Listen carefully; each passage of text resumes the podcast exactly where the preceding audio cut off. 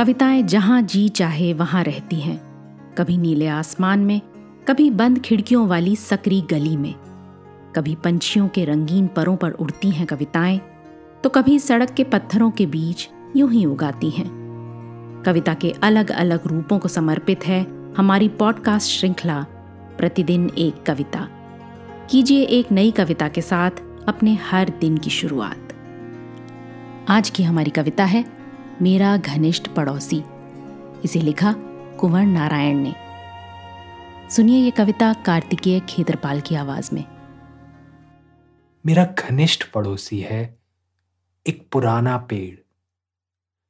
न जाने क्या तो है उसका नाम, क्या उसकी जात, पर इतना निकट है कि उसकी डालें हमेशा बनी रहती हैं मेरे घर के वरांडे में। कुछ इस तरह कि जब चाहता, हाथ बढ़ाकर सहला सकता उसका माथा। और वह गऊ सा मुझे निहारता रहता निरीह आँखों से। मेरी उससे गाढ़ी दोस्ती हो गई है। इतनी कि जब हवा चलती तो लगता वह मेरा नाम लेकर मुझे बुला रहा। सुबह की धूप जब उसे जगाती, वह बाबा की तरह खखारते हुए उठता और मुझे भी जगा देता।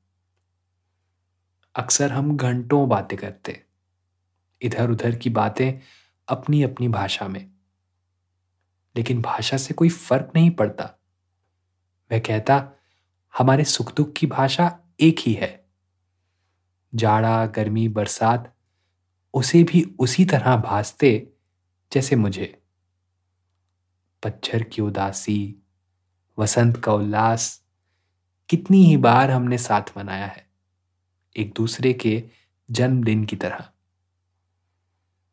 जब भी बैठ जाता हूँ थक कर, उसकी बगल में चाहे दिन हो, चाहे रात, वह ध्यान से सुनता है मेरी बातों को। कहता कुछ नहीं, बस एक नया सवेरा देता है मेरी बेचैन रातों को।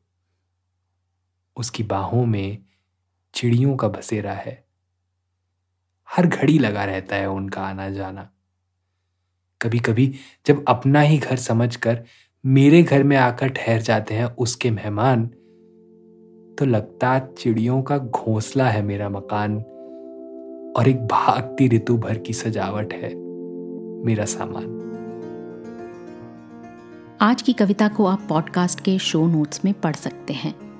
आप जहाँ भी प्रतिदिन एक कविता सुन रहे हैं वहाँ अपने कमेंट्स शेयर करना ना भूलें। अगर आप चाहते हैं कि नई धारा रेडियो की ये प्रस्तुति हर सुबह आपके व्हाट्सएप पर आ जाए तो हमें इस नंबर पर मैसेज भेजें। Seven four two eight seven seven five three seven six कल एक और कविता के साथ फिर मिलेंगे।